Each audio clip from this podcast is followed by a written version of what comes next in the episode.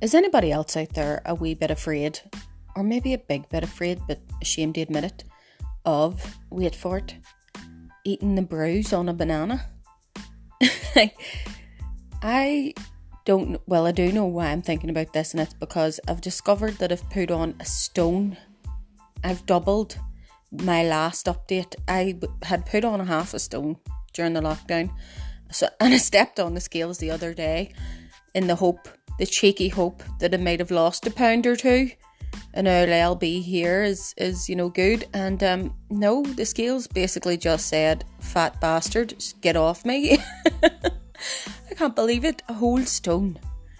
14 actually it was about 15 pounds because it was just over a stone but sure that's neither here nor there so basically i'm trying to eat more fruit and lay off the cookies and that's how I came to this realization that all my life I've had this sort of subtle fear of eating the bruise on a banana. Like, why? I mean, so I forced myself to do it there, you know, just to eat it because I'm a greedy bitch these days and because it isn't a cookie, I don't want to waste it. And yeah, like, I've gave birth.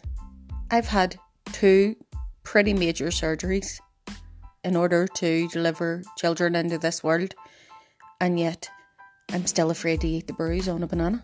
No, that wee brown bit that just looks creepy. I think in the back of my head somewhere I imagine that it's where insects have burrowed into it when really it's just got squished by Curtis's beer whenever I've put it in the shopping bag because everybody um, that packs their shopping properly is just wasting their time. I just throw everything into that bag haphazard and as long as it makes it in, it's grand. I do try not to squish the bread though, um, because history has taught me that it won't go in the toaster properly when it's been, you know, squeezed into a flat mess by a big tub of comfort fabric softener. Um, yeah, that, is this me descending into true madness? This train of thought? I think it is. Um, I do this every week and I think, do you know what? That's just rambling gibberish. I think I'm going to cut that out of the podcast and then I'm too lazy to, so I don't. So I'll leave all the random gibberish in. But yeah, seriously, think of the most. If you are one of those people that it doesn't like eating the bruise on a banana or the wee tip bit as well, that looks like there's a wee stinger in it. you know the end of the banana and you just it's kind of the bit that you you pick off when you're eating it because it looks like a stinger, like a wasp sting. Think of the most scary thing that you've ever done in your life and then compare that to your fear of eating the bruise on a banana. Maybe just uh, it might help you in the future. You might be a bruise eater. Who knows? Help yourself.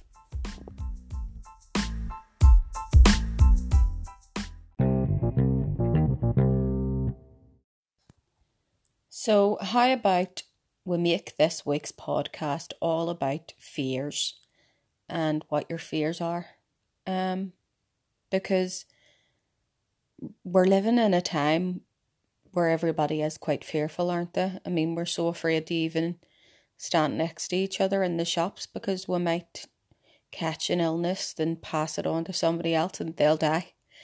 And that's a bit deep. But um what about the silly fears that you inherit or that you like develop in your life? You know, like I have a fear of spiders. I am terrified of spiders. And I don't know exactly, you know, how I became afraid. I remember my sister waking me up in the middle of the night when we were kids and we shared a room. And she said to me, Bronagh, there's a spider in here. We have to leave. It was almost, I mean, the way I'm saying it, it sounds like, you know, we're fucking refugees being woken in the middle of the night and moved country. But no, it was like, there's a spider in this room. We need to go and sleep in the living room. And I remember thinking, we need to go? Why don't you go? And she was like, Bronagh, quick, get out. And I left with her. And ever since then, I've been like mortally afraid of spiders. It's probably because it's been ingrained in me that, like, I don't know, they might attack you in your sleep crawl up your nose or into your ears, you know, the worst type of things. and it's probably best to focus on those kind of fears rather than actual, you know, near life or death fears because those are quite serious, you know, and that does not make us a good podcast. But then again, I suppose my fears are actually funny when I tell you how they manifest. Um, I don't know if I've mentioned before that I have OCD, and basically, it is obsessive compulsive disorder. And it was really, really bad when it first came around and started manifesting um, when it was sort of like a preteen. And basically, what this is, is it's um people associate OCD with, you know, oh, I just need to have a really nice clean house and everything has to be in its place. And oh, I just like to polish the Denby crockery, you know, three times a day. And I suppose that is a form of OCD, but to me, that'd be mild. I mean, I'd break your arm for that kind of OCD. My OCD is, as I like to refer to it, Jack Nicholson's as good as it gets OCD. Don't step on the cracks or you'll break your mama's back OCD. I have to switch this light switch on and off 15 times or else my whole family will die. OCD.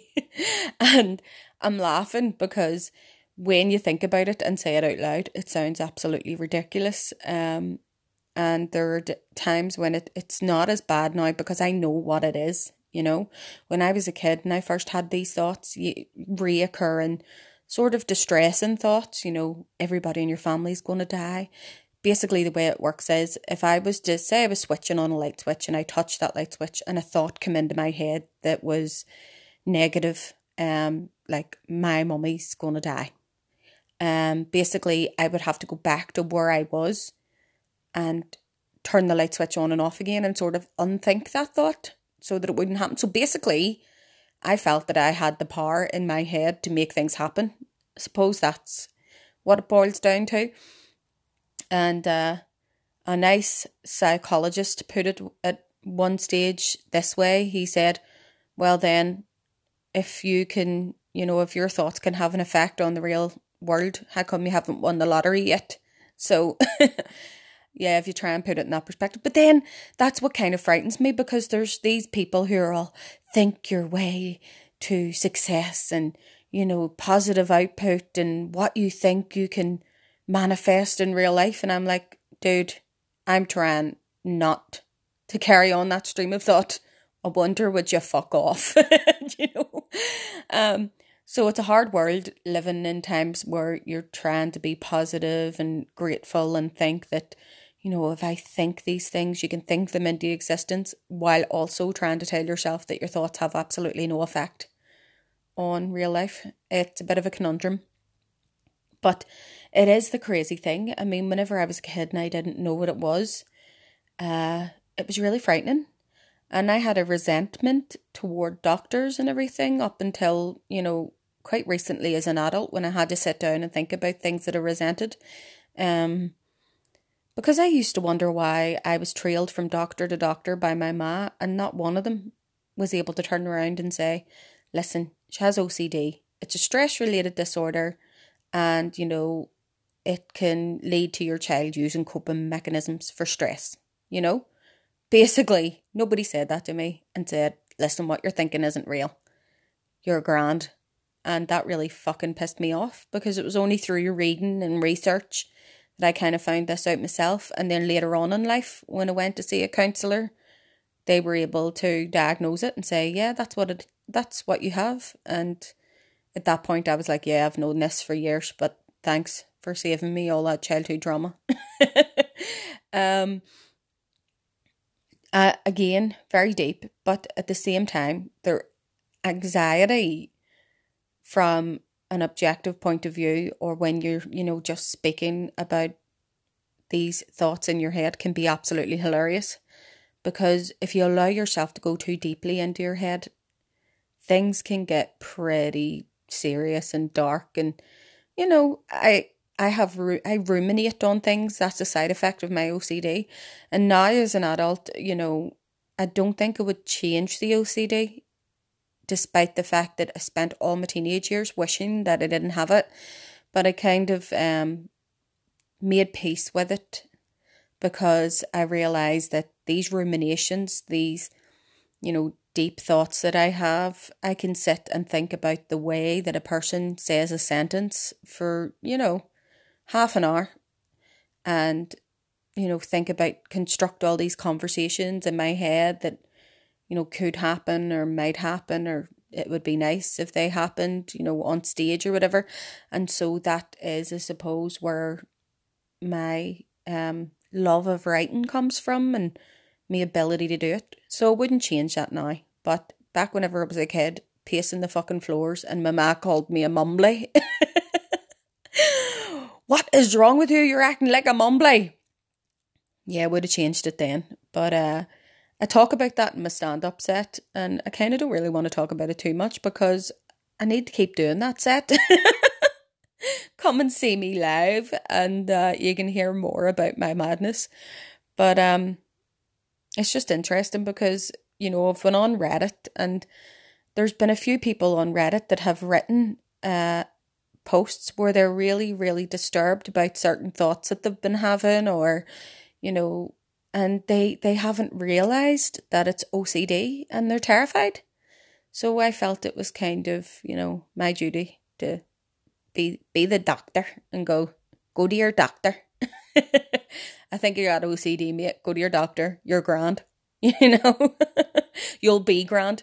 A wee dose of fluoxetine and it'll all settle back into the background and only pop up occasionally whenever you're really fucking stressed. But, um, no, uh, life's pretty good. In the lockdown so far, I have, um, this week I tried to dye my own hair.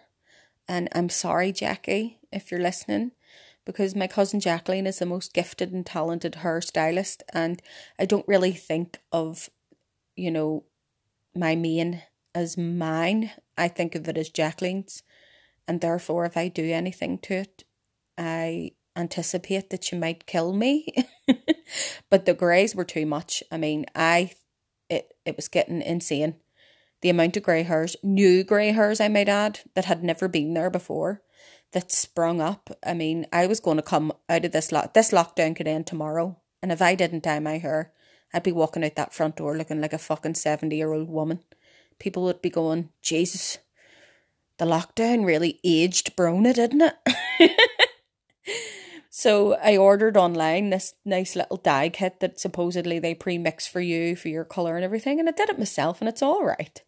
It's not great, like, but it's all right. It'll do. Um, besides, they're not really going to be looking at my hair when they look at the fact that they're like, Jesus, Bronagh's, Bronagh's gained a few lbs during the lockdown. I'm sure she didn't have any trouble getting her fucking groceries delivered. a stone, guys, a stone. So I've been running. I was running.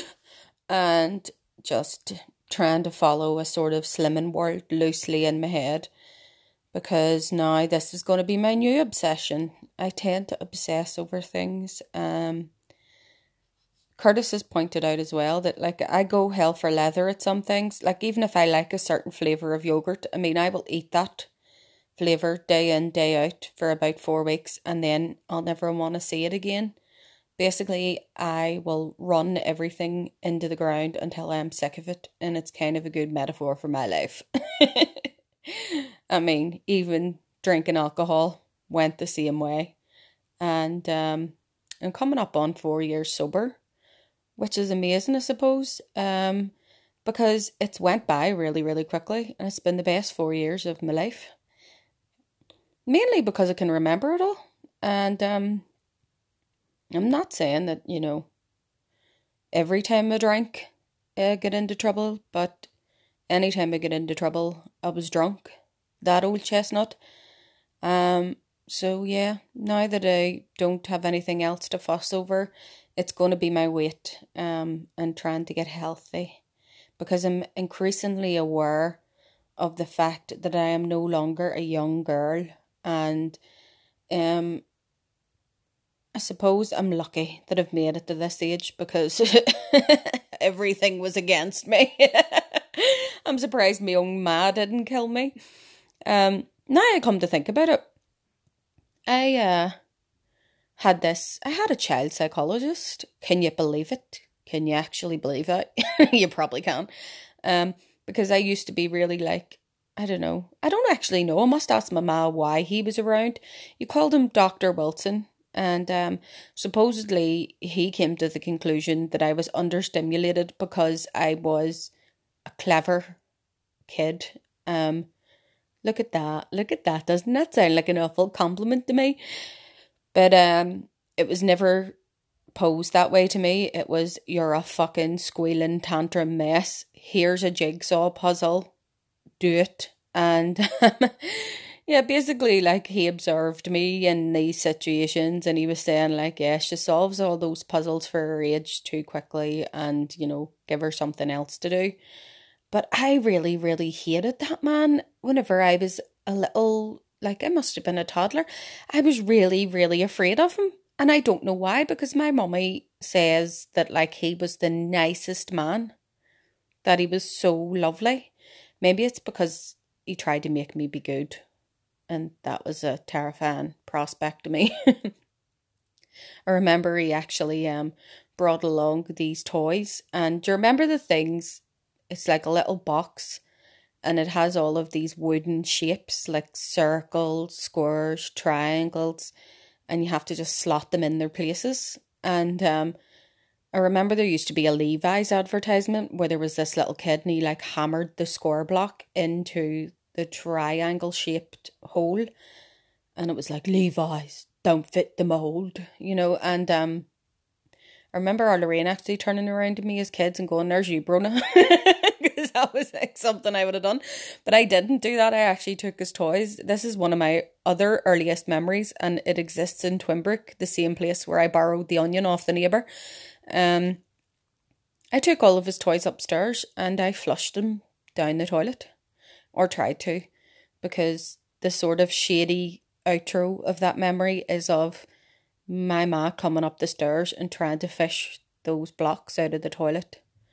Um, I just used to have this thing about flushing things down the toilet. I was absolutely terrified of my Aunt Carol as a kid. Sorry, Aunt Carol. And um, at one stage, I remember, um, I think it was about, I must have only been about three, you know, the age where you're getting potty trained.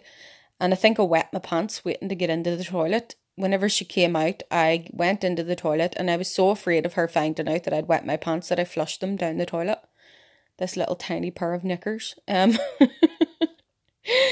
and Carol, and you know, funnily enough, she's she's a great gal. Like I just I don't know why. You know the way you just whenever you're a kid, you kind of fear. It's a strange thing. You can't explain it. You know what I mean? I just didn't want to get into trouble for anything. But at the same time, I didn't want to be good. I just wanted to go nuts and get away with it. Which I suppose, you know, everybody's well it's my goal in life freedom's just another word for nothing else to lose isn't that what they say well that's what the song says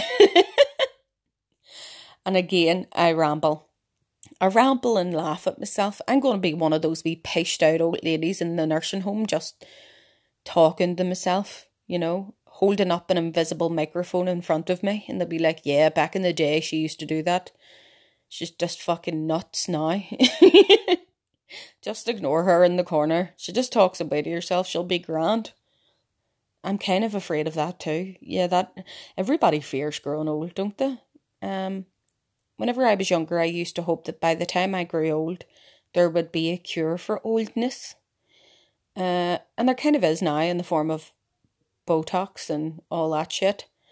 Um, whoever Sharon Osbourne's surgeon is, I mean, I need to get their number because they have done a great job on her. You know, her face moves in a way where it's supposed to move, but obviously it's still a bit frozen. Um, but she's she's doing pretty good. Bordering on what um the ladies of you know the nice end of London call uh TFF, which means too far face. Supposedly, like this is how they're running in those circles. Like they know they even have like abbreviated slang for when somebody has gone too far with the Botox uh, have you seen Shirley recently? Oh, she's got a terrible case of TFF. Yes, she's just went to uh, Marbella for a few months until the botulinum toxin wears off. um, I don't think I'll ever have enough money to have TFF, but uh, I'll just grow old disgracefully, you know, and like that little poem that's about somewhere. It's called "I'll Wear Purple" or something like that, and it's basically about a, a when I'm old, I'll wear purple and hit people with my walking stick. And I'm going to be one of those kind of old dolls because they get away with everything. So I suppose I should really look forward to getting old because you get away with murder and everybody just thinks it's adorable. Either that or they put you in the sanitarium. But um, I'll just make sure I've bought my own house by then and nobody can throw me out. And I'll be one of them wee women that, you know, they're bulldozing the whole street and my house is the last one standing and I yeah, basically I'm thinking of Up, the the movie Up. oh Jesus, I'm rambling again. But hey, have a wee think about like what is the ideal um old age for you? Like I, you know, as long as I don't get dementia, as I say, this is my dementia diary. Um, I probably will though, because it just, on top of all the other mental illnesses I have, why the fuck shouldn't I get dementia? Um, but if I do, you know, I have these things, these little recordings to remind me of how crazy I was anyway, and so it doesn't really make a difference that I think the fucking the army's coming to get me. Is that not what like people with dementia always think as well? There's people coming to, oh, it's terrible. It's an awful illness. I mean, my granny had it, and it's, you know, the best thing to do is just just don't tell them that the people who they're asking for are dead. Just be like, yeah, they're on their way. Honestly, top tip with people for dementia, just try and make out like everything's normal. There's no point in correcting them because five minutes later they're going to forget again and they're going to ask again. And imagine being told like 15 times a day for what seems like the first time that your husband's dead. You know, you don't do it. You just say, ah, he's grand. He's an old bastard anyway. He's down the pub. Fuck's sake, as usual. You'll see him soon. just do that to me and I'll be grand. But I must make a retraction um, for something that I said. I did mention that there's sort of a cure for oldness in the form of cosmetic surgery, but that's not a cure for oldness, is it? That's just the physical side, the aesthetic part of growing old, um, not the mental side. But then, you know what? It's the fear of not being taken seriously anymore. You know, the wee old people that say things and they can say like the most profound, you know, words of wisdom. And people just go, yeah, yeah, yeah, talking really loudly to you, the way people who can't speak a foreign language speak English, you know, in the hope that the other person will understand them. Do you want a cup of tea? You know, speaking to you like you're an absolute idiot. And that's what I'm afraid of. I want to be sprightly. In fact, when I was working um, and teaching creative writing classes with elderly people, um, I would go into Fold and nursing homes and things like that. And there was this amazing woman, and she was 83, and she was just so sprightly, looked after her husband, even though he was in the nursing home, and walked to the top of this big hill and down again every single day. And I said to her, Kitty, you're amazing like, you're so sprightly. How do you keep so well, you know? And she went, At 83, you mean? And I said, Yes. And she said, Here's the secret, love. Lots of sex. Do you know what? It really startled me. I am in no way prudish, but I just laughed with her. And I thought, yeah, now I know why you're making that trip up and down to the nursing home every day. you know, the urge never leaves you, does it? Uh, but I hope it doesn't. I mean, I'm sure if it does, I'll not miss it. But I want to be like her. I want to be like Kitty when I'm 83. Still bouncing about and, you know, walking around and being coherent and shit. Well, actually, I would have to learn to be coherent first in order to maintain that skill. But yeah, everybody should be more like Kitty. She was absolutely amazing. And you know something? She didn't have an easy life either, you know, with children dying and all of that, but she still had such a positive attitude. And um, that's the kind of person that I aspire to be. Because there's some miserable fucking people out there who just. Do you know those people and you're passing them on the street and you say, like, for example, all right, John, what about you? And it's just meant as a greeting. It's a greeting. You know, German people who tend to be very economical with their language. I remember speaking to a German person, they were saying that they didn't understand why we greeted each other that way. You know, how are you? What you doing? Instead of just saying hello when you were passing. Um, but it's the the idea that we say these things, but don't expect a response. Do you know what I mean? What about you? Aye, Grant, and you walk on. But then you get the Johns or whatever of the world, and you're like, all right, John, what about you? And he stops you and goes, well, actually, I was at the doctor's last week, and he told me that I have arthritis in my left finger on, uh, you know, my index finger, and I've been getting this terrible hit, and you're like, oh, for Jesus Christ, John, I don't, didn't actually cur. Do you know what I mean? yeah, yeah, oh, that's terrible. Sorry about that, John. You know, your life's terrible. you know, people who actually enjoy when there's something wrong with them. Do you ever see those people? You know, the relish being ill or having some bad news to report. They're the first people that like open the newspaper every day to see who they know that's dead. now that isn't necessarily one of the main symptoms because there's a lot of people, I don't know if this is just typically an Irish thing, but there's a lot of people around here, like, for example, my own family, who open the paper and, you know, check who's dead. And it's kind of a it's a good way for the the local alcoholics to get out for a drink for the day. They'll see whose funeral's on that day. Used to know a man that did that. Um see whose funeral's on every day and just be like, I knew him once upon a time. May as well go to the funeral and go for an old drink after, you know? um, so it's a social thing, death. Um, but yeah, it's just one of those things that Irish people do. I remember actually my pops looking up the, the paper before and he says, just checking the paper to see if I'm dead yet. and it made me laugh because God forbid, when the day comes that he does pass on, I'm going to look up his name in the Irish news and say, There you are, Pops.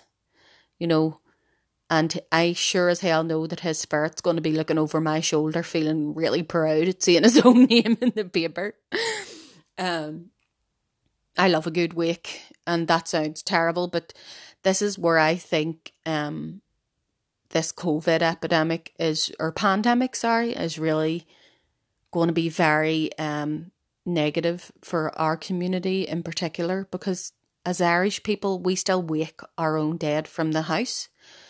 Um, my husband's from London, and the way that he was describing uh, the process of death and funeral, it seemed very odd to me. You know, that when somebody dies, you just take the body away and you don't see them ever again. And it might be as much as three weeks to a month later that you show up at the chapel and there's the coffin there for their funeral.